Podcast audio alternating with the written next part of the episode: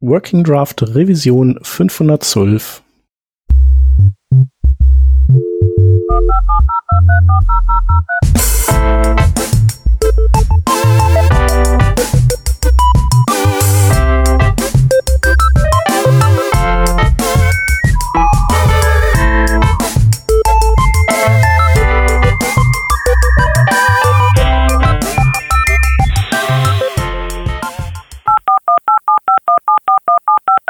Diese Revision von Working Draft wird euch präsentiert von Hörerinnen und Hörern wie euch.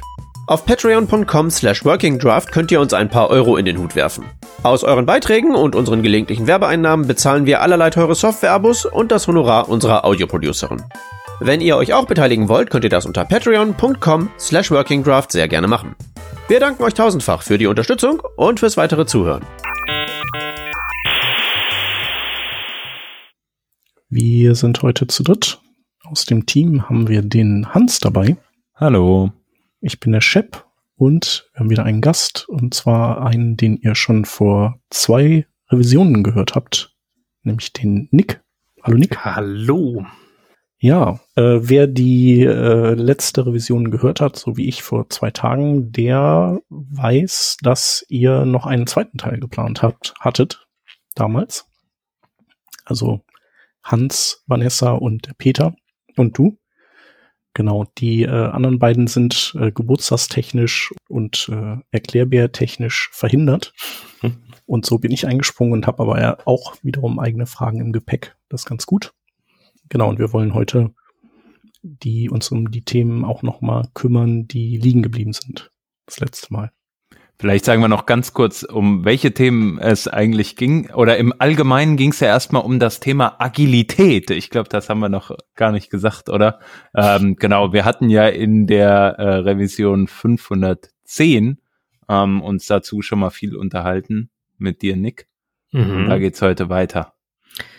Genau, vor allem um die Verantwortung der EntwicklerInnen selbst bei diesem Thema, ne? weil das oft irgendwie so auf das Framework abgeschoben wird und dass dann eben tatsächlich das Framework alleine nicht die Lösung ist. Da haben wir viel drüber gesprochen und werden das, glaube ich, heute weiter tun. Ja, genau. Ja, top. War auf jeden sehr Fall cool. schon eine sehr coole Folge, die ihr da zusammengezimmert habt. Habe ich auch gerne zugehört.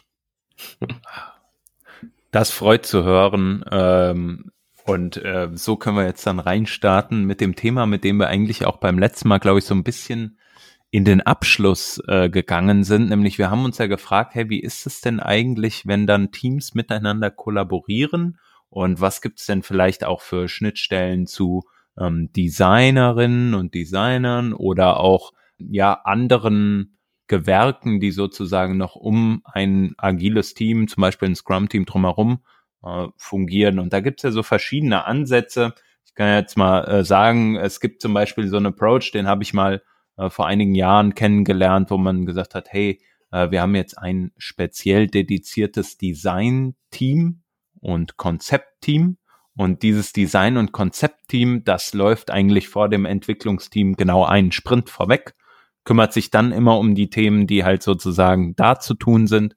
Und zwei Wochen später kommt das dann zum Entwicklungsteam. So könnte man dann diese Folge weiter äh, und dann sagen, okay, die QA schließt sich dann in den folgenden zwei Wochen an.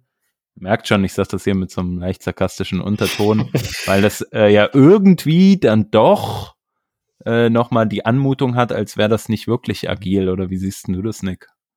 Ganz genau so, ja. Ich habe auch, auch schon mal so gearbeitet. Da war es dann glücklicherweise nur so, dass äh, QA im Sprint danach den vorigen Sprint abgearbeitet hat und die anderen Gewerke in Anführungszeichen immerhin noch äh, simultan gleichzeitig miteinander gearbeitet haben. Aber genau das ist das Problem, dass man dann nicht mehr miteinander arbeitet, sondern nacheinander und dann wieder in diesem Wasserfallmodus äh, äh, gefangen ist. Ne? Also äh, denn der Vorteil von dem äh, agilen Kollaborieren, das auch interdisziplinär funktioniert, ist ja gerade, dass man auch mal äh, ja, beim laufenden Prozess schon mal ein ähm, Veto einlegen kann und den Designern sagen kann, äh, Leute, pff, das ist keine gute Idee, wenn wir jetzt hier so ein Select äh, so custom stylen. oder zumindest darauf hinweisen, dass das sehr, sehr viel Arbeit ist im Hintergrund, das dann auch wieder accessible zu machen. Nur um ein Beispiel zu nennen. Und das passiert nämlich nicht oder kann gar nicht passieren, wenn die Designer irgendwie in einem äh, anderen Team vorab arbeiten und äh, dann hat man da so ein, so ein Blueprint oder sowas liegen, hat vielleicht auch Rückfragen und dann muss man wieder irgendeinen Kommunikationskanal aufbauen, um dann doch wieder mit den Designern zu sprechen. Die arbeiten aber schon an dem nächsten Ding, haben dann wieder so einen Kontext-Switch und das funktioniert eigentlich gar nicht gut. Und genau umgekehrt oder äh, anders eben auch wenn die, wenn die QA nachgelagert ist, wenn du gut gearbeitet hast als Team, dann ist das nicht so schlimm, weil dann kommt ja nichts mehr zurück. Aber in der Regel äh, gibt es ja die QA, weil was zurückkommt. Und das ist ja auch, ähm, dafür muss es ja dann auch einen Prozess geben. Und äh, wie sieht das dann aus? Das heißt, man hatte irgendwie als Team seinen Sprint geplant, aber weiß ja nicht, wie viel aus dem letzten Sprint zurückkommt.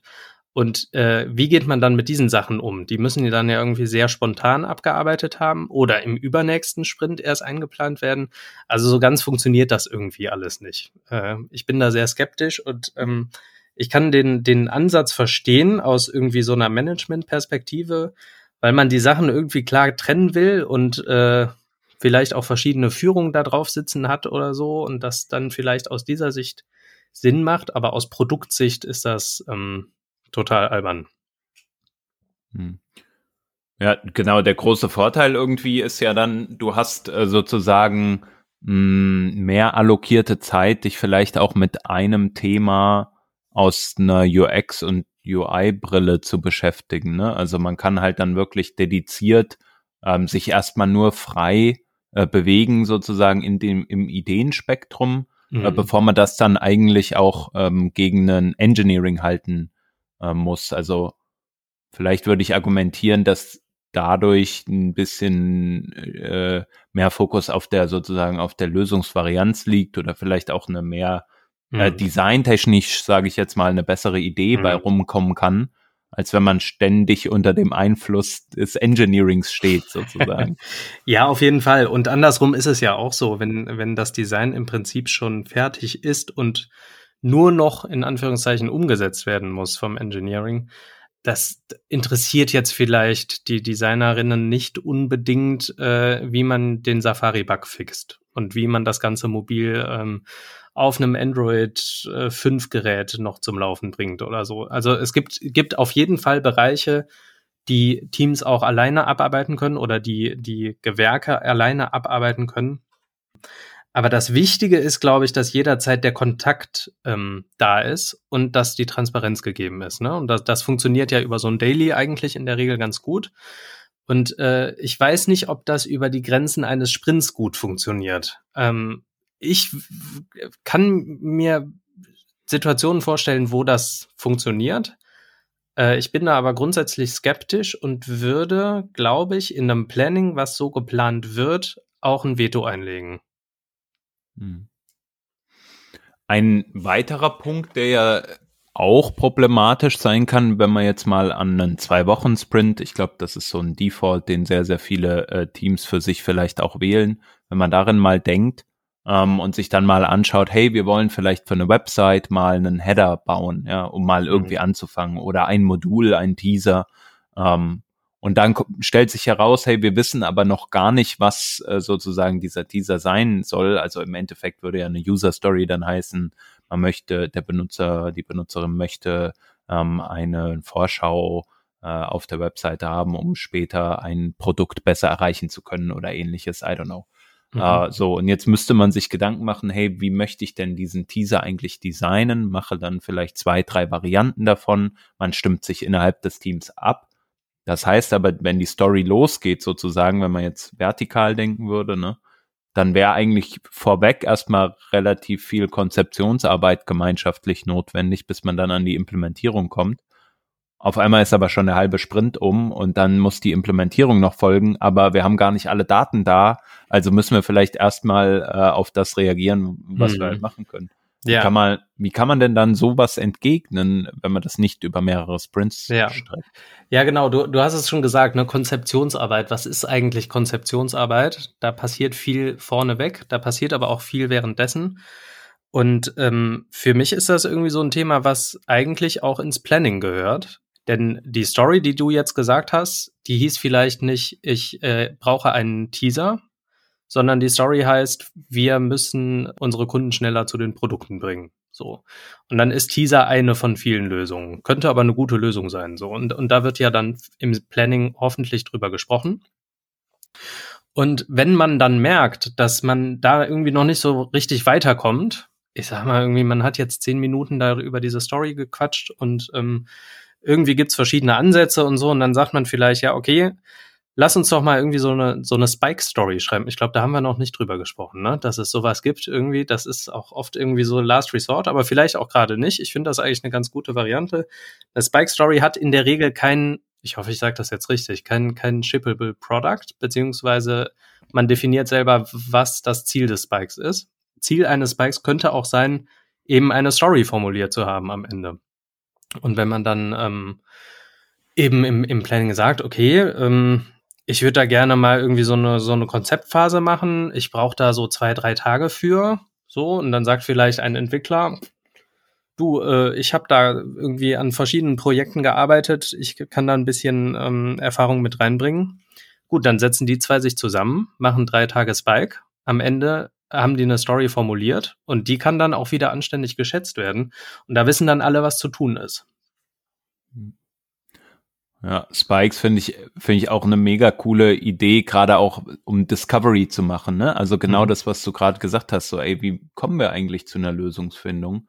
Ähm, und dann ist es, also, was ich auch öfter mal beobachtet habe, dass gerade wenn man dann an verschiedenen Themen sitzt, äh, wo man eigentlich jetzt gar nicht so genau weiß, wie läuft man los, dass man dann auch mal drei, vier Spikes halt in einem mhm. Sprint hat und ruckzuck hast du irgendwie ein paar Bugs, äh, eine Story und drei Spikes in deinem Sprint, ne? Und mhm. du, ähm, und so als Product Ownerin oder Product Owner fragt man sich dann vielleicht so, hm, ist das jetzt das Inkrement, was ich in diesem was Sprint halt will, ne? wirklich ne? raushaben ja. will? So. Und das macht es dann manchmal ähm, ein bisschen hart dafür zu argumentieren, trotzdem dem zu folgen, mhm. ist mir so aufgefallen. Hm. Ja, es ist, man kann aber natürlich trotzdem fragen, ob das Backlog gut refined ist, wenn das Ergebnis eines Plannings drei Spike Stories sind. Ne? Also vielleicht hätte man das auch vorhersehen können in gewisser Weise und hätte hätte vielleicht auch ähm, als als als Product Owner schon ein bisschen mehr vorarbeiten können in eine bestimmte Richtung. Also ohne eine Lösung vorzugeben, aber trotzdem kann man ja sicher irgendwie schon mal Gespräche führen und sich verschiedene Lösungen angucken oder sowas. Weiß ich nicht, ne? Also ich, ich glaube, da, da gibt's auch noch mal ein paar Möglichkeiten. Wir hatten ja auch ähm, vorhin kurz in der Vorbesprechung angerissen, dass wir auch nochmal in den Refinement-Prozess äh, reingehen. Vielleicht ist es aber auch jetzt gerade ein guter Zeitpunkt, einfach darüber auch mal zu sprechen, weil du ja jetzt schon mehrfach gesagt hast, auch hey, irgendwie brauchen wir im Planning halt äh, eine gute Übersicht über das, was wir machen wollen. Ne? Und wenn man dann nach zehn Minuten rausfindet, hey, diese Story braucht eigentlich mehr Refinement, äh, dann müssen wir da vielleicht auch mehr ähm, Zeit für einplanen. Genau. Mm, der Refinement-Prozess für mich ist in jetzt in vielen Teams, was ich so erlebt habe, häufig halt sehr, ich nenne es mal ergebnisorientiert. Im Sinne von, man versucht halt irgendwie ähm, so eine Estimation für eine Story rauszubekommen, anstatt äh, ja wirklich die Probleme zu lösen, so ein Stück. Genau. Ähm, wenn sowas passiert, dass, dass eben ähm, ja so ein Refinement nur darauf aus ist, äh, am Ende eine Zahl da stehen zu haben bei einer Story, dann ist es schiefgelaufen. Dann ist der ganze Prozess schiefgelaufen. Dann geht es nämlich nicht mehr um die Sache, die der Prozess lösen will, sondern dann geht es um den Prozess selbst. So, und ähm, eigentlich muss ja ein Refinement dafür da sein, dass alle verstehen, worum es überhaupt geht in dieser Story und alle ihrer Meinung beigetragen haben, wie man diese Story am besten lösen könnte oder eben nicht lösen könnte. So, und äh, das kostet vor allem eins, nämlich Zeit. So, und, und deswegen ist es ja auch so irgendwie, wie war das, wie waren die Zahlen nochmal, Hans? Du weißt das, glaube ich, besser, ne? Aber bei einem Zwei-Wochen-Sprint ähm, dauert so ein Refinement oder soll das so ungefähr zwei Stunden dauern? Ist das richtig? Ja. Oder vier sogar, ne? Also. Ja, genau. die, die haben diesen vier Wochen Sprint mit einem ganztägigen äh, Refinement und Planning angesetzt, äh, ne, glaube ich. Sondern wäre das ja. ja bei einem zwei Wochen Sprint wären das ja vier Stunden. So, ich habe noch keine Firma erlebt, die einen zwei Wochen Sprint plant und dann aber ähm, vier Stunden lang Refinement macht, vier Stunden lang Planning und vier Stunden Review. Und das ist, glaube ich, ja. das eigentliche Problem. Ne? Und ähm, so Dinge wie eine Discovery-Phase gehören für mich zumindest zum Teil auch mit ins Refinement rein. Ich weiß nicht, wie du das siehst. Oder ihr. Also ich, ich teile das total. Also ich finde es total cool, wenn man viele Refinements macht, mhm. ja. Ähm, genau das, was du gerade gesagt hast, diese Zeit, die man da eigentlich zur Verfügung hat, eigentlich aufsplittet, ja. Ich fand das, wir haben das mal in einem Team gemacht, da haben wir eigentlich ungefähr dreimal in der Woche oder so ähm, äh, nach den Dailies direkt sind wir ins mhm. Refinement rein. Da war mal eine Story mehr und mal eine Story weniger, aber man hat einfach gesagt, okay, komm, wir schauen uns mal hier diese Story an. Gibt's was Neues mhm. vielleicht auch, was wir noch mal mit reinbringen müssten, eine technische ja. Sache oder sowas. Also man konnte auch total toll zum PO reporten und vor allem diesen diesen Breakdown von. Stories. Mhm. Ja, du hast eigentlich ein Überthema wie hey, wir wollen auf der Webseite mal äh, mehr Engagement fördern. So, und dann, was, also was heißt das denn? So, und dann musst du erstmal äh, irgendwie da, ähm, da reinkommen in eine Brainstorming-Phase und das ist ja genau diese Discovery, ne? Also das halt gemeinschaftlich zu machen mit den Dingen, die man dann da hat, vielleicht einen Spike zu machen, den man, ähm, genau wie du gerade gesagt hast, in einem, in einem äh, UX- und UI-Team lösen kann. Mhm um dann halt wieder zusammenzukommen und zu sagen, hey, guck mal, ich habe mir folgende fünf Ideen überlegt und dann spricht man noch mal 20 mhm. Minuten drüber und geht mit den nächsten Ideen und in die, in die wirkliche Lösungsfindung um so eine Art Trichter. Ja, das genau. ist immer so meine Analogie, die ich da verwende, zu, zu erreichen. Du bist ganz weit voneinander entfernt mit den Ideen und am Ende bist du sehr nah aneinander. Genau. Und da, da, das ist der einzige Zweck dieses Meetings oder ist das der einzige? Ja, wahrscheinlich, vielleicht schon, ne? Aber das ist auf jeden Fall der Zweck des Meetings, äh, des Refinement-Meetings, dass man eben zu einem, zu einem auf einen gemeinsamen Nenner kommt. Und ich möchte das nur noch mal unterstreichen, was du gesagt hast, mit dem äh, nach dem Daily zum Refinement-Treffen und zwar täglich. Das kann wirklich sinnvoll sein, ne? Also äh, gerade auch an einem, am Anfang von irgendeinem Projekt, äh, wenn wenn eigentlich noch niemand so richtig weiß, worum es geht und es kommen jeden Tag oder vielleicht sogar jede Stunde kommen neue Probleme und ähm, äh, Dinge auf einen zu, die man ja auch noch irgendwie mit bedenken muss. Und wie blöd ist denn das, wenn ich dann noch mal zwei Wochen warten muss, bis ich darüber reden kann, so richtig? Also ein, ein Refinement muss nicht irgendwie fest an diesem Termin hängen. Und das ist nämlich genau das, was ich eben auch meinte. Ne? Dann ist der Prozess steht irgendwie über allem. Wenn man irgendwie sagt, okay, ich habe das jetzt so und so getaktet und das sind jetzt die Termine im Kalender, die müssen so stattfinden. Ja, stimmt irgendwie, aber stimmt halt in so einem Fall vielleicht dann auch nicht immer. Hm. Ich bin da, ähm, bin da ganz seiner Meinung. Also ich glaube, man muss sich halt einfach das Ziel setzen, hey, wir refinen so viel es geht. Mhm. Ne? Aber auch nur das, was notwendig ist. Und ähm, ich glaube, was dann halt auch immer wichtig ist, ist so, dass man sich vielleicht so Guidelines setzt, hey, äh, wann können wir denn dann eigentlich sagen, eine Story ist fertig und kann in den Sprint? Da gibt's ja hier klassische Definition of Ready, mhm. die man vielleicht sich als äh, Team mal vornimmt und guckt, hey, können wir das eigentlich leisten, mhm. was hier von uns gefordert ist, indem wir verschiedene Haken haben, ne? Keine Ahnung zum Beispiel in der Story ist, sind äh, Abnahmekriterien mhm. beschrieben. Sowas könnte ja zum Beispiel so ein Teil davon sein. Ne? Mhm. Und ich glaube, ähm, was man dann halt schaffen muss, ist, dass man das auch wirklich in die Praxis bringt. Also, dass man auch bei jeder Story, die dann in den Sprint kommt, checkt, sind all diese Kriterien erfüllt. Und da wiederum habe ich auch irgendwie so häufig gesehen, dass man ja doch noch irgendwie das eine oder andere Thema kurz vom Planning eigentlich schnell mal noch in den Sprint bringen muss, mhm. weil das ja in zwei Wochen fertig sein soll. Ja. Und sonst geht's ja nicht ja, mehr. Ja. genau, da, das ist eigentlich so das, äh, das, das Schlimmste, was passieren kann. Ne? Ähm, im, Im Planning kommt noch mal schnell was rein und ähm, niemand hat das vorher gesehen. So, also ein Planning gehört ja irgendwie auch vorbereitet, ne? Und zwar eigentlich nicht nur vom PO, äh, in der Regel ist es ja so, dass so ein, so ein, so ein Backlog äh, auch für alle sichtbar ist und dann hat man sich vielleicht die Stories schon mal angeguckt und da auch ein bisschen ähm, äh, Gehirnschmalz reingesteckt. Äh, Habe ich jetzt Planning gesagt? Refinement, ne? Meine ich irgendwie. Also mhm. die Stories, die da irgendwie noch zu refinen sind, die hat man sich schon mal angeguckt. Und ähm, dann ist es natürlich schlimm genug, wenn es zu knapp vom Refinement reinkommt, so eine Story, aber wenn sie zu knapp vom Planning reinkommt, ist es natürlich noch schlimmer. so. Und äh, dann ist die Frage, wie geht man damit um? Äh, Würde mich jetzt auch mal irgendwie dein, deine Meinung interessieren, weil das kommt ja ganz oft vor, vor allem in, im Agenturgeschäft kommt das ja häufig vor, äh, dass der Kunde anruft und sagt, äh, hier Leute, wir haben die und die Kampagne und wir müssen aber ganz schnell. Lässt man dann den Sprint, ja. bricht man den Sprint ab? Wäre ja ein, wäre ja, ein, ja. eine Sache, die man machen könnte, ne? Sprint abbrechen, irgendwie Krisenmeeting, mhm. jetzt müssen wir mal irgendwie vier Stunden refinen äh, für diese Sache und dann planen wir einen neuen Sprint mit nur dieser einen Sache. Ja, das ist, ein, ist eine richtig gute Frage, richtig guter Punkt, den du da aufbringst, weil ich glaube, es ist ähm, sehr schwierig, so flexibel zu mhm. sein.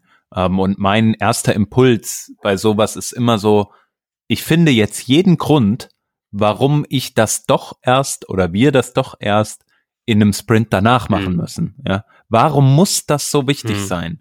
So, und manchmal kommt dann halt, entweder ist es der große Hebel, weil ja, die Geschäftsführung wünscht sich das, oder, äh, und das ist dann vielleicht überzeugender, ne, unsere Umsatzzahlen sind dadurch horrend viel besser oder also wenn wir es umsetzen oder sowas. Ne? Das wäre aber vielleicht auch, auch noch kein Grund, würde ich sagen. Weil man muss ja auch gucken, wenn man das mit allen Teams macht, die in so einer Firma arbeiten und die arbeiten jetzt alle nach Scrum. So, und ich lasse die jetzt ja. alle abbrechen, dann kostet das ja auch, ne? Also man reißt die ja auch alle aus dem Kontext raus. Äh, für mich wäre ein Argument, äh, wenn wir es nicht tun, sind wir in drei Monaten pleite. So, das wäre für mich auf jeden Fall ein mhm. Argument. So, und, und ja. äh, in gewisser Weise ist ja so ein Scrum-Framework auch dafür da, das Team davor zu schützen. Ne? Also äh, ja. da kann man dann auch wieder sagen, Leute, äh, das ist aber nicht so äh, geplant im wahrsten Wortsinn. So, äh, wir nehmen das mit ins Backlog und dann passiert das so und so. Man kann vielleicht mal eine Ausnahme machen mit dem Hinweis, dass das aber beim nächsten Mal anders passiert. Also ich glaube, man muss seine Stakeholder dann auch ein bisschen erziehen. Ja. Ja, stimme ich dir voll und ganz zu. Äh, ein anderer Weg, bevor man jetzt sagt, man bricht den Sprint ab, kann ja auch vielleicht sein, wenn es dann doch so sehr wichtig ist, ist, dass man, und das vielleicht auch öfter mal auftritt, ne, dass man dann vielleicht auch sagt, hey, wir planen eine Art Puffer in unserem Sprint mhm. ein, um beispielsweise kritische Bugs zu beheben oder auch mal eine Story, die halt wirklich really urgent ist, auch in diesem Zeitraum abzu, ja. ähm, abzubilden. Wie stehst du dazu? Ich bin da erstmal, ich bin da schon skeptisch auch. Ne? Ich, ich kann das verstehen. Das ist so der erste Reflex, den man geht. Aber vielleicht könnte man auch drüber nachdenken, dass äh, zwei Wochen Sprints dann nicht so gut eine gute Idee sind. Vielleicht brauche ich dann ein Wochen Sprints und das Problem besteht nicht mehr. Könnte ja sein. Ja. Also Nick, ich merke, wir sind da ähnlich in der Lösungsfindung irgendwie unterwegs, weil genau, also dieses Ein-Wochen-Sprints ähm, ist so ein unter ähm, repräsentiertes Thema und, und viel zu unterschätztes Thema. Ich habe also mit einigen Teams schon waren wir immer an diesem Punkt, hey, wir machen zwei Wochen mhm. Sprints, ja. Ja, und kürzer geht ja nicht, ne? Und dann kamen aber laufend Anforderungen und es hat sich ständig, es war so dynamisch, mhm. sagt man ja neumodisch, mhm. äh, oder ist es neumodisch, I don't know, aber man sagt dynamisches Umfeld, ne?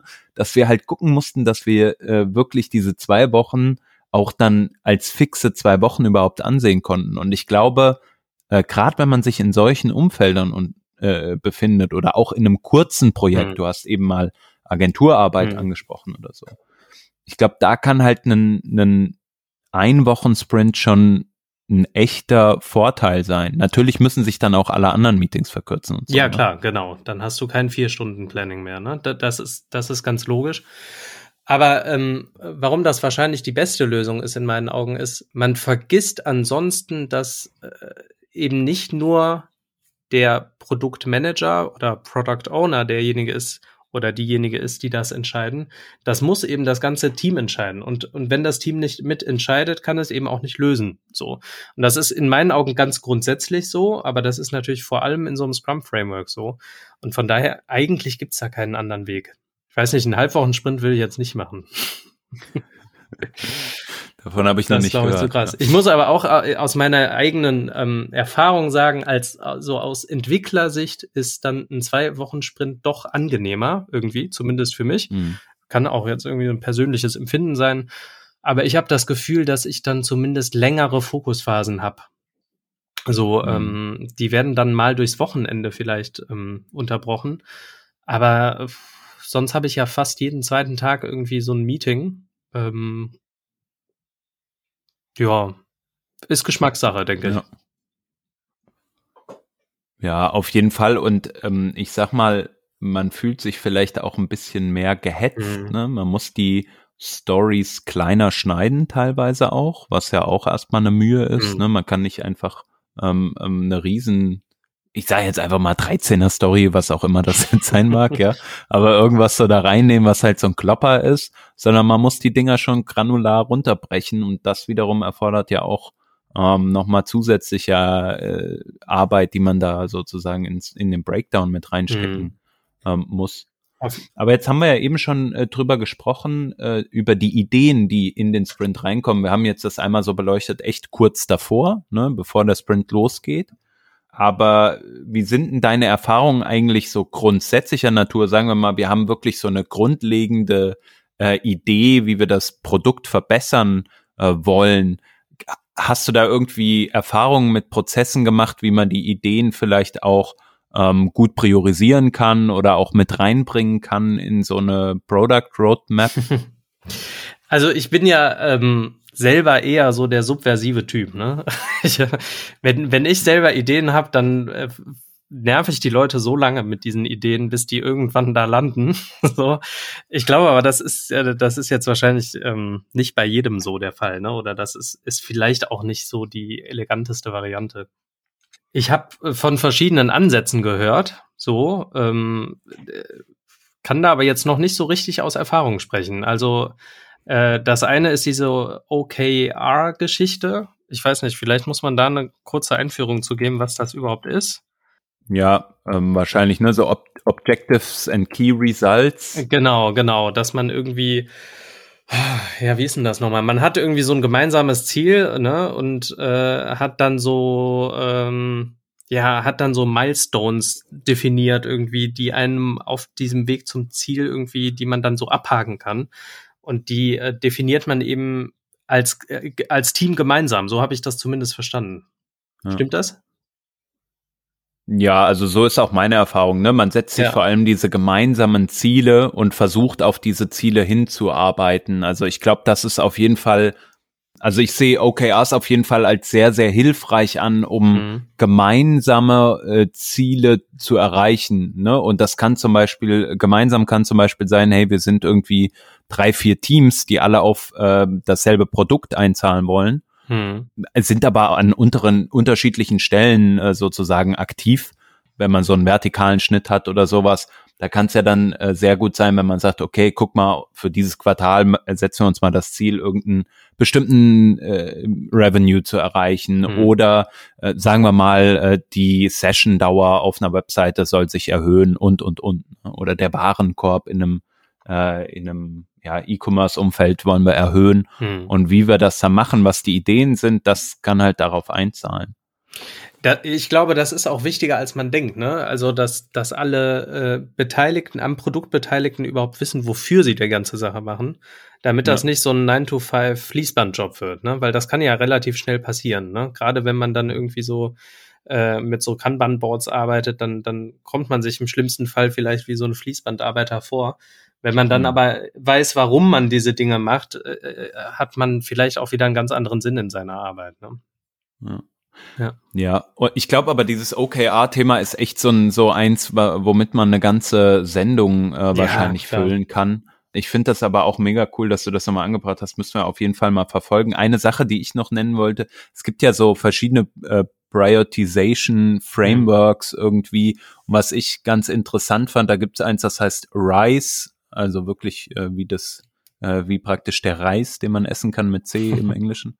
Und dann, äh, das ist die Weiterentwicklung von dem ICE-Framework und das ah, ja. sind im Endeffekt so bestimmte Faktoren, die man einfach für einen, für ein Epic oder sowas ähm, identifiziert oder für eine Idee identifiziert. Ne? Und hm. beim RISE-Framework geht es da vor allem um den Reach, äh, den Impact, den das Ganze hat, die Confidence, die man in diese Idee legt mhm. und äh, den Effort, den das für uns bedeutet als Team. So ja. und wenn man diese äh, Kriterien anlegt und da einfach einen Score dahinter setzt, dann hat man, äh, sage ich mal, ein relativ mathematisches Modell sozusagen, ähm, wie man halt eine Idee, dann kommt am Ende irgendein Wert raus, keine Ahnung, 0,75 und das ist dann die Story, die äh, oder die, die Idee, die halt höher zu gewichten ist als eine, die 0,5 als Wert hat, zum Beispiel. Ja, und das gibt es natürlich in unterschiedlichsten Abwandlungen.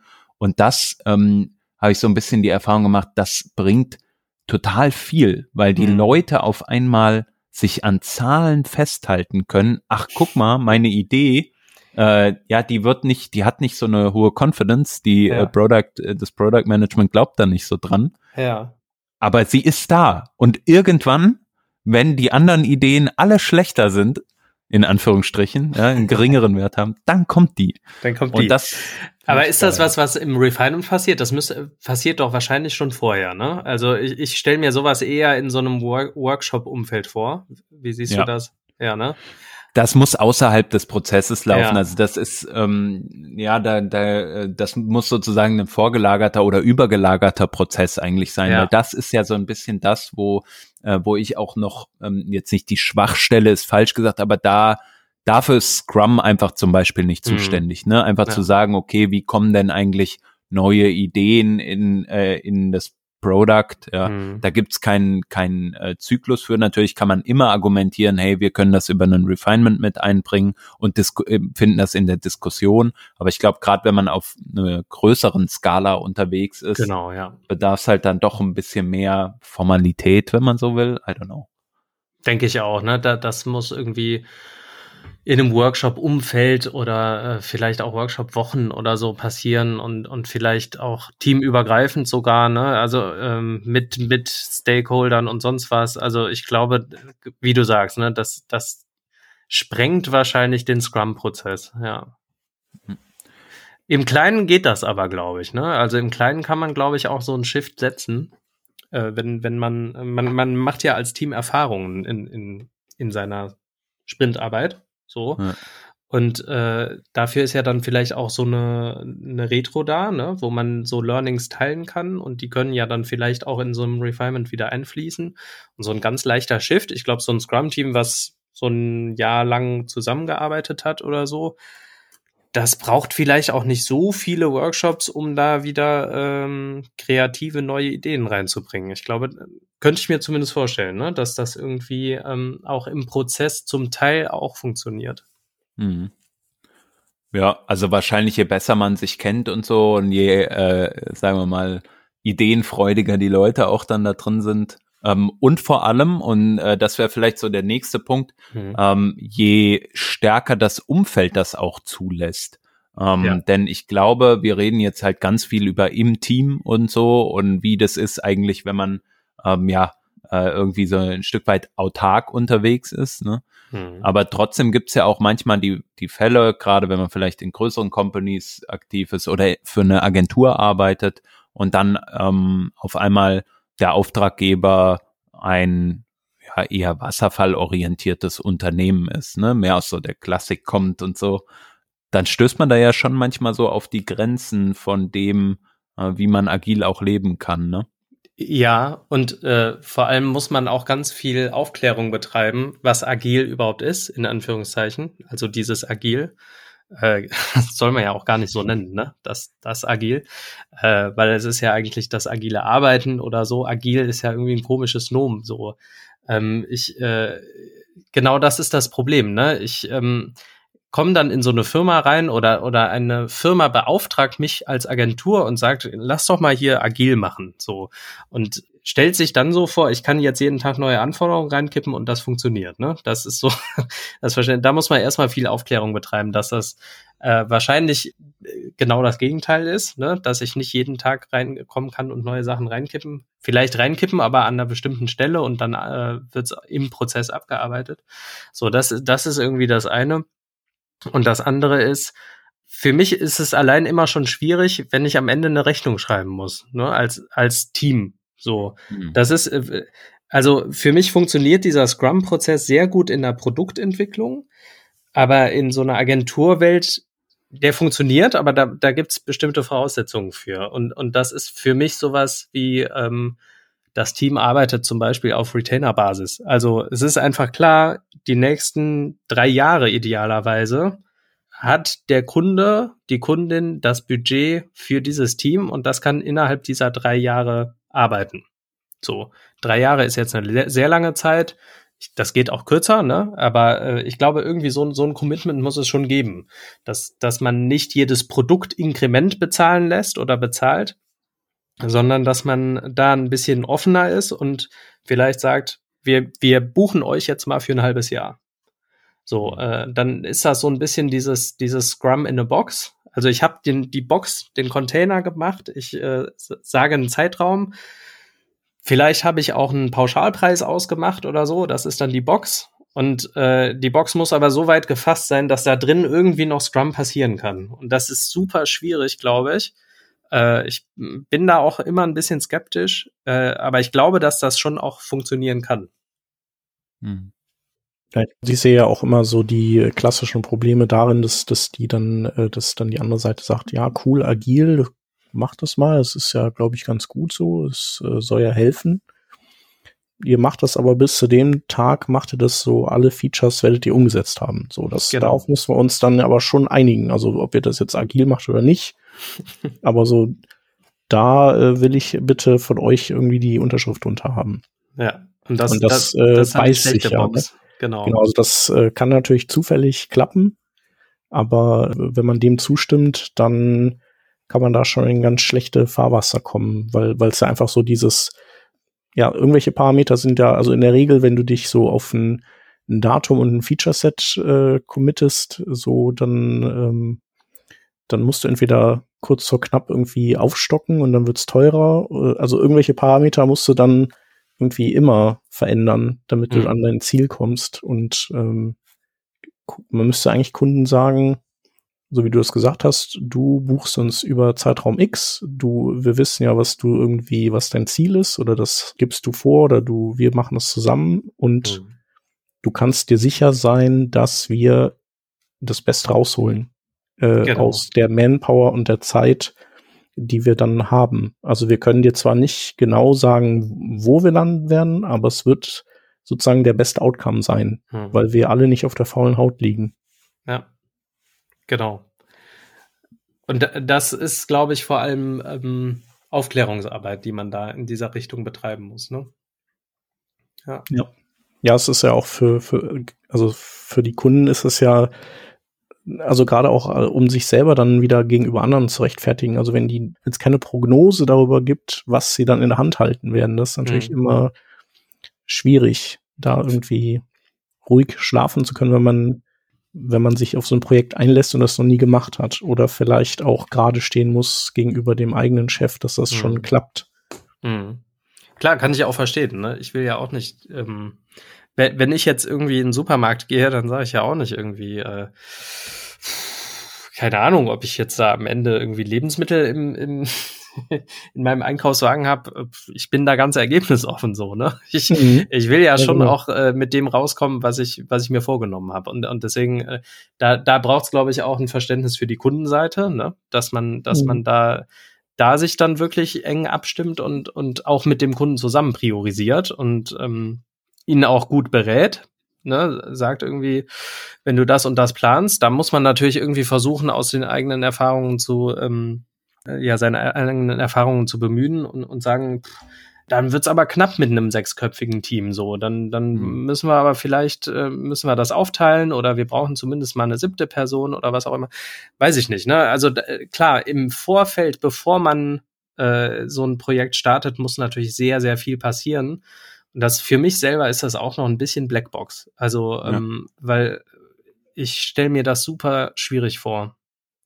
Ich, ich würde gerne nochmal dieses Beispiel aufgreifen, was du gesagt hast, du gehst in den Lebensmittelmarkt. Ne? Ich glaube, was man halt äh, vereinbaren muss mit den, äh, mit den Kunden, mit denen man spricht, hey, was du möchtest, ist, dass wir dir Einkäufe bringen, um eine vierköpfige Familie zu ernähren, hm. so ungefähr. Ne? Hm. Und ähm, wenn du irgendwie allein unterwegs bist, dann schaffst du das vielleicht mit einem Einkaufswagen. Wenn es aber jetzt auf einmal hast, äh, heißt, äh, für ein 38 Personen Familienfest, ähm, große Familie, wie auch immer, ähm, dann schaffst du das vielleicht halt nicht als einzelne Person, um in den Lebensmittelmarkt zu gehen. Ne? Mhm. Und diese Analogie, wenn man das so weiter ähm, spinnt, was du dann da drinnen einkaufst, als die eine Person, die das Commitment gemacht hat, ja, ich werde deine vierköpfige Familie verpflegen, mhm. ja, was du dann da einkaufst, das liegt ja an dir. Klar kannst du dann nochmal die Allergieliste abfragen, okay, oder die, äh, die Diäten, wie auch immer, ja. Mhm.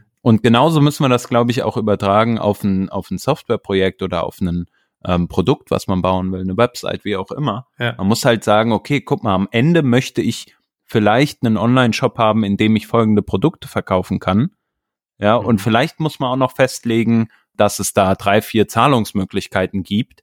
Aber wie das Ganze dann, also dass dann da drei Teaser oder fünf Teaser auf der Startseite sind, das muss nicht Teil so eines Arbeitsagreements sein mhm. und äh, oder fünf verschiedene Varianten vielmehr.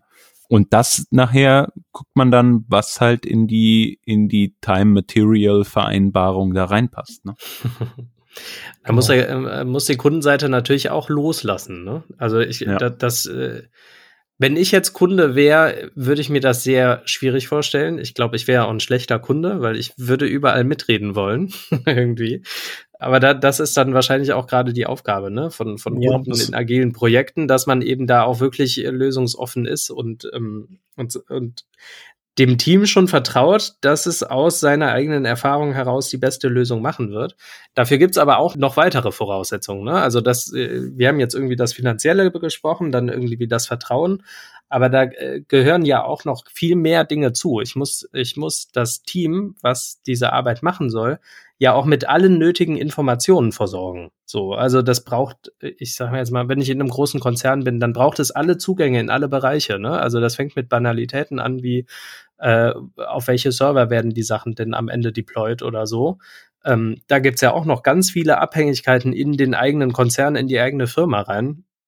Ähm, klar, aber da, da gibt's viel, viele Dinge, die, die man da irgendwie vorbereiten muss, connecten muss, ähm, auf jeden Fall.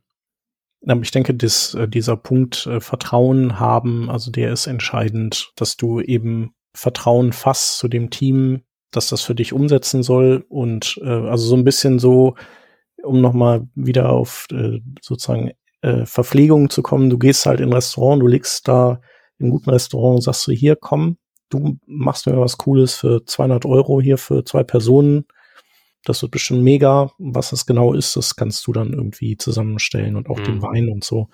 Und du hast natürlich äh, dann wiederum bei dem Agilen auf der Habenseite hast du halt diese Feedback Loops, also dass mhm.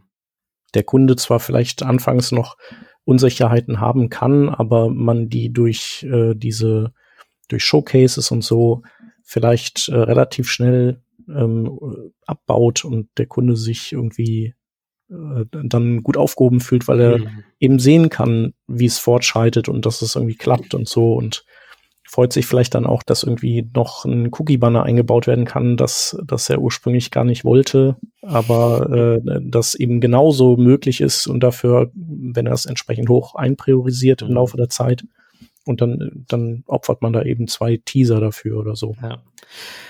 Und äh, wir haben jetzt drüber gesprochen, dass das vor allem ein Problem von Agenturen ist. Beim drüber nachdenken habe ich aber auch jetzt, jetzt gedacht, naja, so Produktteams, die innerhalb eines Konzerns arbeiten, also die Digitalabteilung von einer großen Versicherung oder von einem Lebensmittelhändler oder sonst was, die gibt's ja, ne? Und die sind ja auch mhm. in den letzten Jahren sehr viel aus dem Boden gestampft worden. Firmenname plus Digital GmbH, so ungefähr. Ähm, und ich glaube, das ist eine sehr, sehr sinnvolle Entwicklung, ähm, weil das ähm, eben diese ganzen Probleme der, der Agenturwelt so ein bisschen rausnimmt. Aber man darf natürlich nicht vergessen, an irgendeiner Stelle gibt es natürlich dann trotzdem jemanden, der, der da die Verantwortung übernehmen muss und der da auch genau eigentlich diese, diesen Übergang haben muss zwischen Geschäftsführung und äh, was leistet überhaupt jetzt deine Firma oder dein, deine Abteilung hier. Von daher, die Probleme gibt's glaube ich, überall. Ja. Ich wollte noch eine äh, Story erzählen, wie ich mal äh, mit einem Kollegen zusammen auch an einem Projekt rangegangen äh, bin und sozusagen als eine kleine ja, Agentur, wie wir uns da positioniert haben, war eher so ein paar Freelancer, die sich zusammengetan haben. Mhm. Ähm, dann aber auch den sozusagen das Projekt dann irgendwie ähm, angegangen sind und wie wir da zu dem Auftrag dann im Endeffekt auch gekommen sind. Wir haben das nämlich damals so gemacht. Hm, das war ein sehr klassisches Unternehmen, relativ klein auch, und da sind wir erstmal reingegangen und haben einen kleinen Workshop gemacht, äh, den wir sehr, sehr agil aufgezogen haben. Wir haben mhm. erstmal gesagt, hey, was ist denn eigentlich euer Need? Ne? Wir haben versucht, den zu analysieren und haben dann gesagt, wir müssen das ein Stück weit nach verschiedenen Kriterien erstmal priorisieren. Und das haben wir halt gemeinsam mit den Kunden gemacht und waren in einem Workshop zwei Tage lang, haben erstmal alle Ideen gesammelt, alles aufgeschrieben, haben versucht, da wirklich das auch aufzuschreiben, was halt notwendig war. Es ging im Endeffekt darum, eine Website zu bauen und haben dann so ein paar Basismerkmale irgendwie ähm, ja identifiziert. Ne? Ein Impressum brauchst du irgendwie. Du willst auch irgendwo mal etwas über die Company schreiben, äh, also About Us nenne ich es jetzt einfach mal. Ähm, aber dann gibt's vielleicht auch so ein paar coole Sachen wie, ähm, wir wollen halt irgendwie so einen Finder haben, für eine spezielle Produktauswahl oder etwas ähnliches. Und ähm, das haben wir halt identifiziert und haben dann am Ende gesagt, so, und jetzt müssen wir das Ganze, äh, so wie wir das priorisiert haben, eigentlich nur noch in Backlog gießen und mhm. fangen dann von oben an, alles abzuarbeiten, was wir tun können. Und ähm, wir haben dann eine kleine Schätzung gemacht, hey, wir gehen davon aus, wenn wir folgende Sachen machen, ähm, machen wir hier einen Strich und das erreichen wir nach acht oder zehn oder wie viel auch immer Sprints. Hm. Und ähm, das ist der Stand jetzt. Wenn sich along the way was ändert, ähm, dann können wir das jederzeit logischerweise verändern. Das ist ja die Natur der Sache. Und das hat uns einen großen äh, Vertrauensvorschub gegeben, weil wir gesagt haben, ey, guck mal, A, wir haben das priorisiert genauso wie ihr wollt. Mhm. Wir mussten nicht irgendwie Leistungsbeschreibungen machen, was dann am Ende alles Lasten- und Pflichtenheft äh, mäßig was am Ende alles in dem Produkt enthalten ist, sondern wir haben das bewusst grob gehalten. Und am Ende sind wir dazu übergegangen zu sagen, okay, wir machen hier einen Strich und so viel werden wir sehr wahrscheinlich schaffen. Und das ist so eine kleine Mischung. Ne? Mhm. Und das hat dieses Vertrauen gebracht und letztendlich sind wir dann ähm, dazu gekommen, dass wir gemerkt haben, okay, das ist genau das, was die Kunden äh, ja. brauchen ja. und haben es dann äh, praktisch ja so umsetzen dürfen. Da sind dann natürlich auch noch viele neue Punkte aufgekommen, ist ja ganz klar. Ne? Aber man war am Ende äh, bei einem Produkt, was äh, die Kunden genauso wollten. Äh, genau, und das Vertrauen ist entstanden durch jede Menge Trans Transparenz, ne, wenn ich das jetzt so mhm. richtig verfolge. Also ihr habt dann ja ähm, die Kunden wirklich in den Prozess mit einbezogen. So kann, kann man ja eigentlich sagen, ne? So. Exakt. Ja. Und, und diese Transparenz ist, glaube ich, die Grundvoraussetzung. Steht, glaube ich, auch im agilen Manifest ähm, so drin, ne? als ein, ein wichtiger Punkt. Transparenz. Ja. ja. Ich, ich suche gerade den, äh, um den äh, Satz nochmal hier ähm, zu äh, zitieren, aber wahrscheinlich ist die Transparenz halt, äh, ist genau nicht, nicht vom äh, Agile Manifesto, aber von den ähm, Principles. Genau, ähm, genau, ja, ja, ja, ja so viel zum Thema, wie äh, embeddet man eigentlich so einen agilen Prozess in äh, eine, eine Wasserfallumgebung ein Stück weit. Ne? Das sind jetzt erste Ideen. Ich glaube, was man aber bei diesem Embedding immer feststellen wird, ist, dass es irgendwie ähm, schwierig sein kann, auch so ein Agil durchzusetzen. Ne? Und man mhm. hat immer diese, diese Lernkurven und manchmal funktionieren Dinge auch nicht ich weiß nicht, was sind denn da so typische Situationen, die man vielleicht mal in Teams hat? Tja. ich denke an sowas wie vielleicht, man hat beispielsweise äh, keine gute Zusammenarbeit. Ne? Wir haben vorhin schon gesprochen von Designern und Designern, die mhm. ähm, vielleicht anders ähm, vorweglaufen, als man das in einem äh, Engineering-Team hat oder ähm, vielleicht hat man auch ja immer das Problem, dass der Sprint failt und man eigentlich immer an die Grenze kommt von dem, was was eigentlich erreicht ist. Ich habe ich hab noch ein Beispiel. Wird. Vielleicht fangen wir mit dem Beispiel an. Und zwar ähm, ein Projekt, was äh, äh, A Accessibility Standards erfüllen sollte, wo es immer Streitereien gab zwischen den Gewerken Design und Entwicklung, wo es aber um so Dinge ging wie ich überspitze das jetzt, ne? Also das war natürlich nicht so ein Kindergartenniveau, wie ich jetzt tue, aber es ging dann vielleicht so ein bisschen in die Richtung wie, aber ich möchte gerne, dass das den und den Farbverlauf hat. Und auf der anderen Seite hieß es, es geht aber nicht, weil es ist dann nicht mehr accessible. So. Und was ich sagen will, ist, man braucht eine gewisse Kritikfähigkeit, um agil zu arbeiten, ne? weil ähm, man muss äh, damit rechnen, dass eine Kritik kommt an der eigenen Arbeit und man muss diese Kritik versuchen, nicht so persönlich zu nehmen, sondern ganz im Sinne des Endprodukts auch irgendwie annehmen. So. Und das ist ziemlich harte Arbeit und das kann sehr, sehr schwer sein.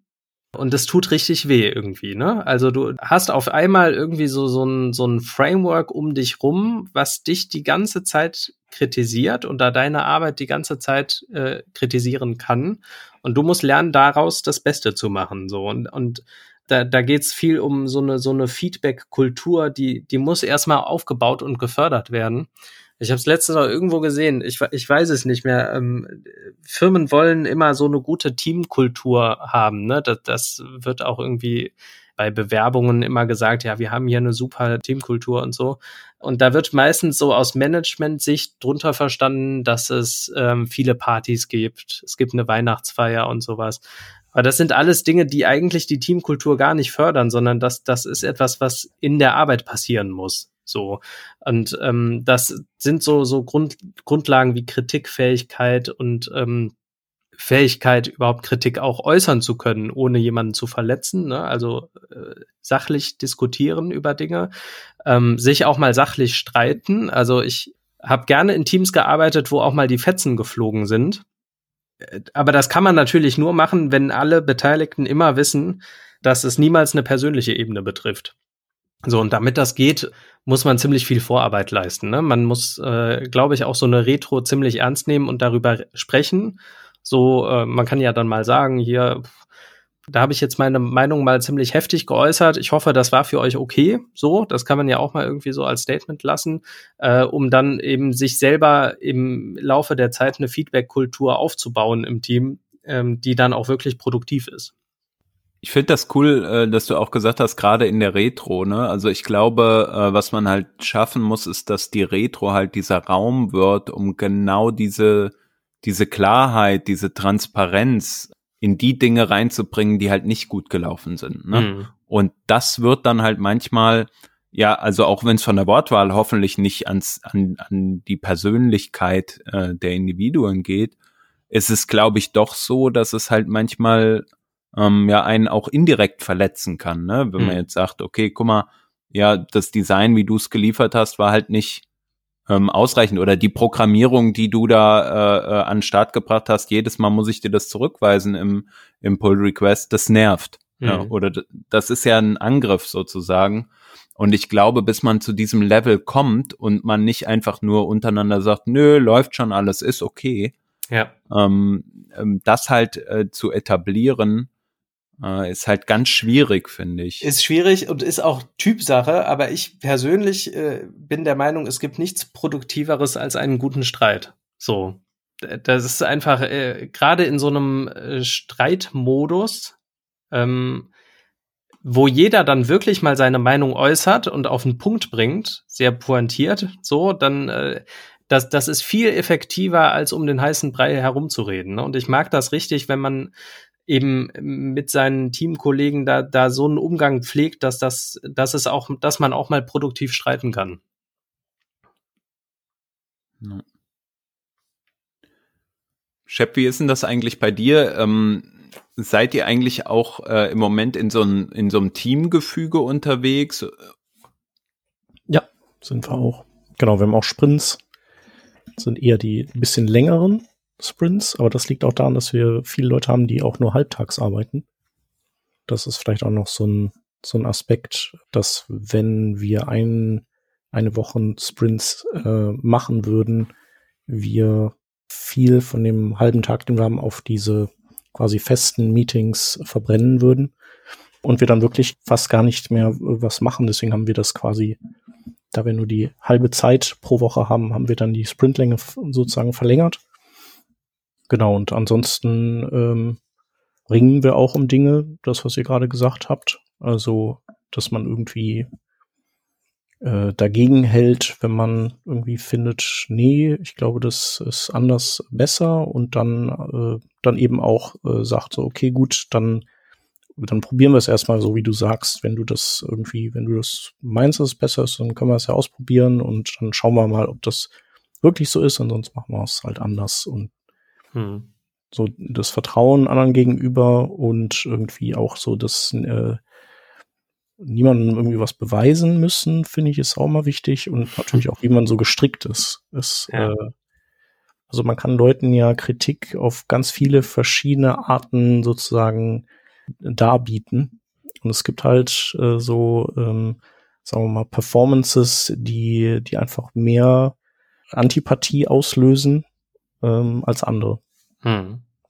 Ähm, ich weiß auch gar nicht, ob man das, das ist halt schwierig, also da gibt es auch irgendwie keinen kein richtiges Rezept. Also ich, ich würde mal sagen, so, was halt hilft, ist immer ähm, äh, sozusagen sich in den anderen reinversetzen können oder in die mhm. andere.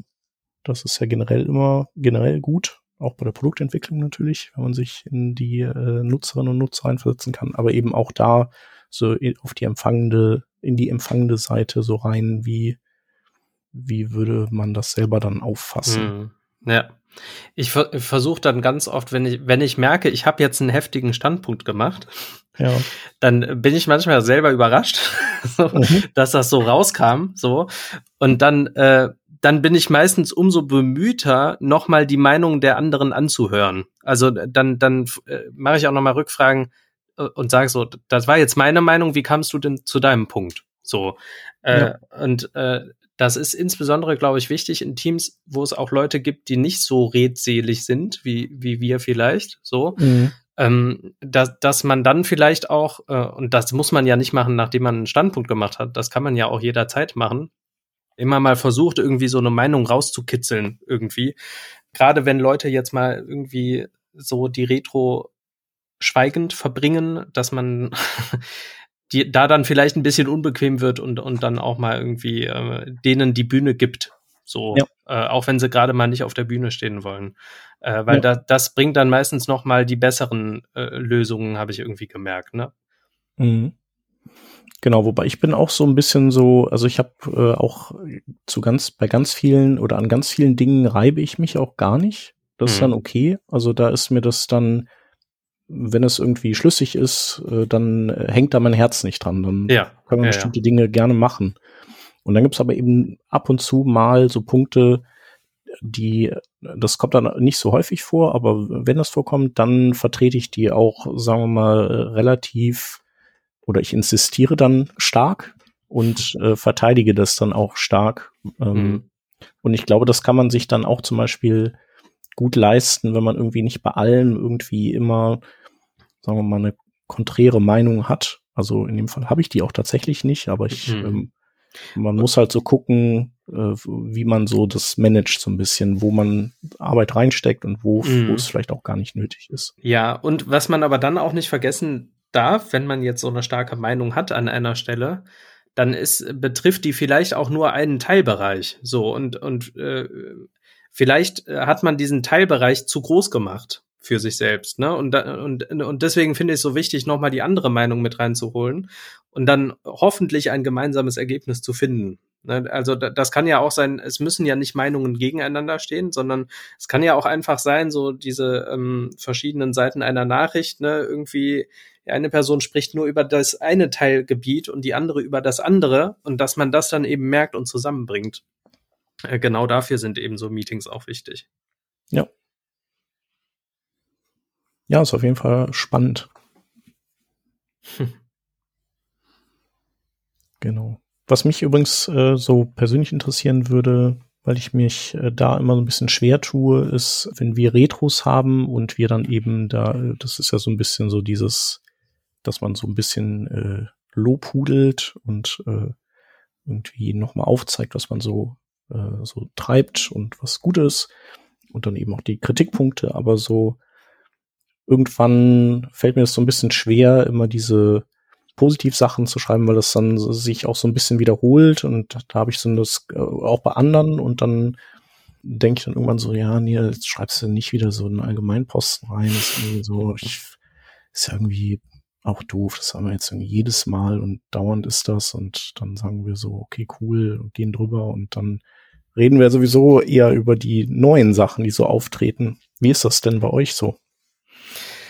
Ich, äh, ja, ich, äh, das ist die Gefahr der Retro, ne? Dass man irgendwie äh, in allgemeinen äh, Plätze verfällt. So. Ähm, ich äh, hatte letztens auf Twitter auch geteilt von dem von dem Pragmatic Dave Thomas dieses äh, was äh, die Grundlagen irgendwie ne worum geht's eigentlich am Ende und das ist für mich sehr retro bezogen irgendwie der sagt dann find out where you are take a small step towards your goal und dann adjust your understanding based on what you learned, repeat. So. Und dieses adjust your understanding based on what you learned, das ist für mich irgendwie der Teil, der in die Retro gehört. Und das tue ich ja nicht unbedingt, indem ich ähm, mir sage, ich arbeite gerne mit dir zusammen und ich will das jetzt noch mal hier irgendwie ähm, äh, vorbringen. So, das das kann man natürlich mal machen, weil das irgendwie ein gemeinsames Teamgefüge vielleicht auch irgendwie äh, herstellt oder so aber eigentlich dieses gemeinsame Understanding zu kriegen. So, so darum geht's ja in der Retro. Und, und dann eben vielleicht auch mal zu reflektieren, den letzten Streit und, und zu äußern, ja, okay, ich habe verstanden, dein Fokus war der und der Part, mein Fokus war der und der Part. Ich habe das jetzt gelernt irgendwie und allein durch die Äußerung hat vielleicht die Gegenseite auch dann das Umgekehrte gelernt oder so. Äh, das finde ich viel produktiver, als dann irgendwie ähm, ja, in, in diesen Allgemeinplätzen da rumzuschwimmen. Ja. Ich glaube, ganz viel macht auch die Art und Weise, wie wir uns den Themen annähern, aus. Also hm, ich habe eine Zeit lang irgendwie mal so das gehabt, dass wir irgendwie immer die gleiche Retro gemacht haben. Ne? So, was mhm. ist das Positive, was ist das Delta? Und dann schreibt mal dran. So, das Positive sagt man, ja, ja, legt's zur Seite und beim Delta versucht man dann nochmal ein bisschen zu priorisieren. Mhm. Und eigentlich führt das halt genau zu dem, was du beschrieben hast, glaube ich, Shep, dass du halt so eine Art äh, Lethargie in dem hast, was, oder du hängst dich immer wieder daran auf, äh, was du eigentlich schon immer gut fandest. Tolle Teamwork, ja. Dabei habt ihr euch überhaupt nicht unterhalten oder so. I don't know, ja. Mhm. äh, nur der Sprint ja, du ist kannst halt auch nicht so richtige, also manchmal, du musst halt gucken, was kann, kann man da vielleicht auch, auch bei den, also bei den negativen Sachen kannst du ja oft Action-Items irgendwie ableiten mhm. daraus. Mhm. Ja. Aber man müsste das ja eigentlich für, für alles äh, sozusagen gleichberechtigt, was darin landet, können. Mhm. Genau. Und genau das ist es, ne? Also wir sind gut in etwas, aber wie stellen wir sicher, dass es auch beim nächsten Mal genauso ist? Ne? Vielleicht kann man sich dann bei den guten Sachen, bei den positiven Sachen genau das rauspicken, was vielleicht besonders ist. Ne? Vielleicht hat jemand mal eine Bemerkung gemacht, die sonst nicht da steht. Und man kann das vielleicht aufgreifen, hey, warum haben wir das denn gemacht? Was war denn mhm. gut daran? Und wie können wir sicherstellen, dass wir das vielleicht noch öfter haben? Ja. Und dann nochmal zurück zu die, der Art und Weise, wie halt einfach die Retro gemacht ist. Also ich glaube, es gibt halt so viele coole Ideen, auch eine Retro aufzuziehen, ähm, dass man vielleicht daraus halt ähm, ähm, ja auch noch bessere Erkenntnisse sammeln kann. Also allein die Art und Weise, ne, manchmal auch so Themenretros einfach mal zu machen, zu sagen, hey, wir gucken jetzt gar nicht mal so sehr auf die letzten zwei Wochen, sondern wir sprechen mal äh, über ein allgemeines Thema. Ja? ja. Zum Beispiel, sollen wir einen Buffer in einem Sprint etablieren? Antwort nein, könnt ihr euch die Retro zu sparen. Wir haben es euch ja schon. Nein, Spaß. ähm, aber es gibt durchaus öfter mal so Themen, glaube ich, wo es einfach gut ist, mal nachzuschärfen, ja. Mhm. Und wenn es nur mal ist, mal drüber zu sprechen, warum machen wir eigentlich eine Retro? Und warum arbeiten wir eigentlich so, wie wir arbeiten? So. Ja. Und das ja. super wenn, viel wert. Genau, wenn, wenn man das Team mit einer Maschine vergleicht, die bestimmte Dinge erledigen soll, dann ist die Retro sozusagen der Maschinenraum, ne? Und da muss man mal regelmäßig reingehen und ein bisschen ölen und vielleicht mal ein Zahnrad austauschen oder sowas. Und mit Zahnrad meine ich jetzt nicht Person, ne? Also äh, eher auf einer Metaebene, ne? Dass man eben äh, die Retro genau für dieses Feintuning nutzt. Und ich habe immer die Erfahrung gemacht, in Teams, wo die Retro ernst genommen wird, merkt man auch, dass man nach ein paar Monaten, nach einem halben Jahr, vielleicht sogar nach einem Jahr ganz anders zusammenarbeiten kann, viel mehr so als ein eingespieltes Team arbeitet, als das in, in neuen Konstellationen passiert. Und äh, das kann nur passieren über eine regelmäßige, ernst genommene Retro, die genau dieses Feintuning ähm, bringt. Und eine Sache möchte ich dazu gerne auch nochmal sagen, also was häufig irgendwie unterbewertet wird und ich stelle das leider auch in meiner ähm, täglichen Arbeit bei uns fest.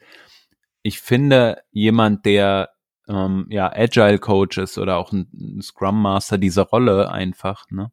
Diese Rolle zu haben, die bringt einen so unglaublich viel weiter. Einfach jemanden zu haben, der einfach diese Fragen stellt und der dafür zuständig ist, genau diese Fragen zu stellen, unbequeme mhm. Fragen, hey, was müssen wir eigentlich verbessern an der Art und Weise, wie wir zusammenarbeiten? Ich finde das essentiell. Und äh, ja, viele haben das auf jeden Fall äh, schon sehr, sehr stark begriffen und haben auch die Gelder dafür allokiert. Ne? Hm. Aber so eine Rolle äh, für ein Team von acht Personen, ähm, wenn diese Rolle halt irgendwie das Team zehn Prozent, 20 Prozent besser macht, finde ich, ähm, hat sich das schon gelohnt. Ne? Hm. Ne? Und ähm, das wird meiner Meinung nach viel zu häufig leider außer Acht gelassen. Außer Acht gelassen oder nicht, nicht ernst genug genommen. Ne? Es gibt äh, genügend äh, Scrum Master, äh, die dann auch vier oder fünf Teams betreuen. Das wird wahrscheinlich in manchen Fällen gut funktionieren, aber ich finde, das ist schon echt, äh, das ist schon ziemlich heftig irgendwie. Das sind schon ziemlich viele Probleme, die man da gleichzeitig irgendwie jonglieren muss. Ja. Ich glaube, dann ist es einfach gut aufzuzeigen, hey, wenn man so eine Situation hat, ne, wie kann man denn einen Case machen? Äh, mhm. Wie kann äh, die Scrum Masterin oder der Scrum Master in der Rolle mit diesen vier Teams einen positiven Fall herausstellen? Mhm. Und äh, ich hatte jetzt da gerade bei uns äh, kürzlich mal ähm, ähm, ein Gespräch auch mit, mit jemandem, der da Agile Coach ist. Und ich glaube, was da ganz einfach helfen kann, ist, man macht einfach mal einen Test. Wir mhm. sagen einfach mal, wir gehen jetzt mal Weg A, so haben wir es schon immer gemacht. Und jetzt gehen wir mal den Weg B, der vielleicht stärker in, äh, beeinflusst ist von, äh, von einer Scrum Master Rolle beispielsweise oder von einer anderen Art, wie wir Agile leben. Mhm. Und hält das mal gegeneinander und wir schauen uns einfach mal an, was ist denn das Ergebnis, was dann bei rauskommt und wo lief es denn vermeintlich besser. Ja. Das hat natürlich viele Zahnrädchen, die man da drehen kann, um das zu beeinflussen. Hm. Aber ich glaube, es zeigt einen, einen ganz guten, einen, einen, grundsätzlichen Weg auf. Finde ich spannend. So Canary-Testing quasi. Ne? genau. Gar nicht verkehrt, ja. Und das kann man ja im Kleinen äh, beginnen. Ne? Das kann man ja auch im, im Team machen. Und das fand ich so schön, was du vorhin gesagt hast, Chap. Du hast gesagt so, ja, bei manchen Themen habe ich nicht so eine krasse Meinung. Und dann probieren wir es halt mal aus. Hm. Und ich glaube, dieses Mindset, nämlich wir probieren jetzt einfach mal was Neues aus, ne? Die einzige Konstante, die wir in unserer Arbeit haben, ist die ständige Veränderung, so nach dem Motto, mhm. ähm, frei aus dem Englischen. Äh, auf jeden Fall äh, glaube ich, ist das halt genau das, was wir uns halt bewahren müssen. Ne? Wir müssen immer dran denken, hey, es wird sich hier wieder was verändern und unser Prozess ist immer noch nicht gut, auch wenn man denkt, der ist schon perfekt. Mhm. Und was man da vielleicht auch äh, wieder sagen kann, ne, die, die Individuen, die im Team sind, die sind da halt maßgeblich. Also man muss halt einfach sich daran beteiligen an dieser Diskussion und man muss halt ähm, irgendwie ein Stück weit dafür einstehen. Wenn man dann gemeinsam identifiziert, hey, wir brauchen mal etwas, dann kommt man vielleicht zu der Frage, darauf wollte ich jetzt noch kurz lenken, nämlich, hey, wenn wir diesen Scrum-Prozess verfolgen, brauchen wir den überhaupt? Oder ist nicht vielleicht sowas wie Kanban viel mehr das, was wir wollen? Ja, genau. Also wir, wir haben ja eben schon äh, äh, drüber gesprochen, wie lang ist der, ähm, wie lang ist der Sprint eigentlich? Und das kann man ja auch mal ändern, ne? Und dann äh, merkt man vielleicht, okay, Kunde wirft äh, Anforderungen regelmäßig rein, wir brauchen einen Wochensprint, so und äh, vielleicht merkt man aber, wenn der Kunde täglich Anforderungen reinwirft, dass selbst das nicht mehr klappt. So und das wäre für mich so ein Punkt, wo man vielleicht auch in so einen Kanban-Modus reingeht, äh, wo man einfach nur definiert, ähm, wie viele Sachen dürfen gleichzeitig im Doing sein, wie viele Sachen dürfen gleichzeitig abgearbeitet werden und ansonsten schiebe ich die Sachen mehr oder weniger von links nach rechts. Ich muss aber gestehen, ich habe noch nie in so einem richtigen Kanban-Modus gearbeitet. Mal kurz irgendwie, äh, aber da habt ihr vielleicht mehr Erfahrung mit. Ja, das Kanban, das, äh, also ich kenne es eigentlich so, dass es eher so im Tagesgeschäft eingesetzt wird. Also mhm. Also nicht, also wenn man so das, das äh, irgendwas Größeres entwickelt, dann äh, immer Scrum, aber wenn es irgendwie so um so, äh, ja, weiß ich nicht, eben einfach Kundenbetreuung, so Support-Geschichten oder sowas, ne? Da, da ja, genau. eignet sich das natürlich, ne? Klar. Genau, und du hast halt eben, äh, du hast äh, trotzdem, äh, also gewisse Vorteile des Agilen, nämlich zum einen, du hast äh, dein, immer noch dein Stand-up, wo du irgendwie kommunizierst und mhm. irgendwie alle so ein bisschen im Bilde sind, also du hast eine Transparenz. Äh, durch, durch diese Begrenzung der Tasks stellst du sicher, dass dass du auch sozusagen regelmäßig äh, Dinge fertigstellst. Mhm. Was ja äh, vielleicht äh, unter Umständen, wenn man, wenn man kein System nutzt, wie eben äh, ein agiles System auch mal passieren kann, dass man sich verzettelt und irgendwie viele verschiedene ähm, Fäden aufgreift, aber irgendwie nichts so richtig zu Ende bringt. Mhm. Genau, und du kannst halt auch, du kannst dann auch eben erkennen, trotzdem, wo du vielleicht Engpässe hast, weil du hast dann deine, deine Lanes und deine so und so viele Prozesse können gleichzeitig bearbeitet werden und dann, und dadurch, dass, dass du vielleicht so ein Pull-Prinzip hast, merkt dann irgendjemand irgendwann, hm, ich habe ich hab jetzt so ein bisschen Leerlauf, weil irgendwie äh, an, es staut sich an, an einer mhm. anderen Stelle und dann kannst du kannst du da eben aufstocken, so ein bisschen wie wie vielleicht bei ähm, bei so Sprints, dass du dann so deine Velocity hast und dann anhand der Velocity siehst, äh, wenn du irgendwie weniger Durchsatz auf einmal hast und so. Mhm. Ja. Genau. Also ich muss auch ehrlich sagen, ich habe nicht in so einem Konzept gearbeitet. Ich sehe aber immer wieder, dass sehr Engineering-lastige Teams auch so Ideen haben und so sagen, hey, komm, ähm, wir packen mal ein bisschen was vom Prozess runter hm. und äh, versuchen uns nicht an so Sprints zu halten, sondern sagen lieber, wir machen mehr ad hoc. Hm. Äh, und dann gibt's auch mal größere Blöcke oder so. Und ich glaube, wenn Individuen gerne auch ähm, ja entweder einzeln oder auch gerne zu zweit an Tasks arbeiten und die so als Block äh, oder sowas fertigstellen, ja. Mhm. Also so eine Art ähm, ja, Mini-Teams innerhalb eines Teams nochmal bilden und man nicht sozusagen so die Abhängigkeit hat, als Team wirklich zu agieren, sondern so eher eine Gruppe zwar ist, die an den gleichen Dingen arbeitet, ich glaube, dann ist es auch sehr äh, beliebt. Gut finde ich persönlich das jetzt nicht, ne, weil das äh, ja. bringt halt viele Nachteile mit sich. Ich glaube gerade, dass ähm, die Vorteile eines Teams, sich gegenseitig aufzufangen ähm, und auch äh, gegenseitig halt zu unterstützen an den entsprechenden Punkten, halt stark überwiegen. Was für mich schwierig wäre bei so einem Prozess ist, dass es kein richtiges Ende gibt. Also ich ja. habe, ich, ähm, ich finde es gut, wenn ich so ein, so ein, so ein Produktinkrement chippen kann. Ähm, weil dann kann ich mir das auch mal angucken und kann mal stolz sein auf das, was ich geschafft habe. So. Und ich hätte irgendwie das Gefühl, in so einem Kanban-Modus, da geht's immer weiter und das ist so eine Mühle, wo ich ewig gegen ankämpfe. Ne? Und mhm. dann habe ich wieder die, ich glaube, das kommt ja auch irgendwie aus, so einem, äh, aus diesem Fließbandgeschäft von, von Toyota ursprünglich, ne? So. Mhm. Und dann habe ich auch wieder die Probleme, die ich am Fließband hatte. Und dann, ähm, warum überhaupt so ein Acht-Stunden-Tag mit Pausen und so eingeführt wurde. Ich glaube, da muss man dann auch äh, auf diese Dinge viel achten. Könnte ich mir zumindest vorstellen, ne? Dass man dann zumindest sagt, äh, okay, wir arbeiten in dem Modus, aber wir brauchen auch Pausen und wir brauchen auch weiß ich was und äh, wir müssen zwischendurch mal durchatmen und mal was anderes machen und so. Sich selbst mal vielleicht reflektieren und dann nochmal gucken, hey, sind die Tasks eigentlich, die wir da in diesem äh, Board haben, sind die eigentlich noch aktuell und dann vielleicht doch mal ein bisschen vorausplanen und rucki zucki. Äh, zack, bist du wieder im Scrum.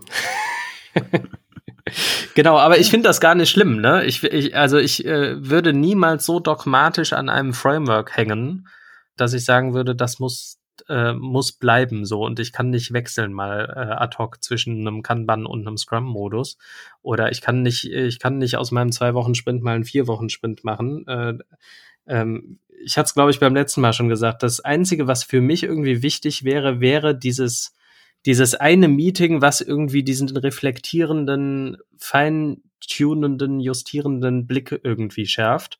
Äh, nämlich, äh, ob das jetzt Retro heißt oder irgendwie anders, ist eigentlich egal. Aber ich finde, das, das sollte zumindest irgendwie so eine, eine Konstante sein.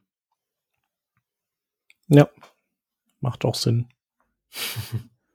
Ich finde, das äh, bildet hier eine sehr, sehr gute Klammer um das, was wir, glaube ich, in den letzten zwei Folgen äh, besprochen haben.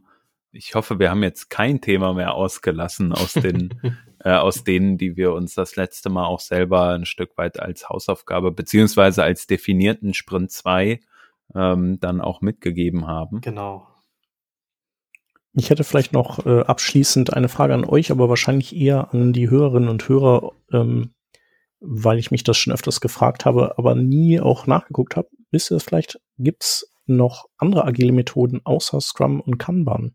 Also müsst, vielleicht gibt's ja noch irgendwie was, was so japanisch angehaucht heißt und irgendwie ein, ein Mix aus beiden ist oder was noch mal irgendwie was anderes. Es gibt ja auch noch dieses ganze Safe-Konstrukt, was da irgendwie teilweise oben drüber gestülpt wird in Riesenkonzernen. Stimmt, habe ich auch schon mal irgendwo gesehen. Also da bin ich auch sehr skeptisch, weil das, ähm, wenn du dann diese Safe-Show-Bilder siehst, dann äh, denkst du irgendwie, okay, das ist aber auch nicht Sinn der Sache. Und das ist irgendwie so das Gegenteil von Lean, ne? Und äh, äh, das ist in meinen Augen, aber äh, also berichtigt mich oder Hörerinnen, Hörer berichtigt mich, äh, das Gegenteil von dem, was man eigentlich erreichen will. Hm. Also ich glaube, es gibt noch eine ganze Menge so an allem, was so Scrum at Scale irgendwie anbetrifft, mhm. wo halt dann sowas wie äh, Safe auch noch dazu gehört. Ähm, ne, die Art und Weise, wie skalieren wir eigentlich die Arbeit, die wir hier gerade machen. Mhm. Ähm, und dann gibt's ja auch noch so für verschiedene Anwendungsbereiche. Wir haben ja ein, ein Thema angeschnitten, OKRs, die halt ein Stück weit auch darüber liegend sind, aber mhm äh, nicht unbedingt auf die tägliche Arbeit so ein Stück weit einzahlen. Wir haben über die Mischung zwischen Scrum und Kanban noch nicht so richtig gesprochen. Extreme Programming vielleicht noch. Und ähm, wahrscheinlich in anderen äh, Bereichen. Eine Sache, die mir noch so, so eingefallen ist, ist das Thema Design Thinking, was mhm. ja auch so ein Stück weit in die Richtung geht.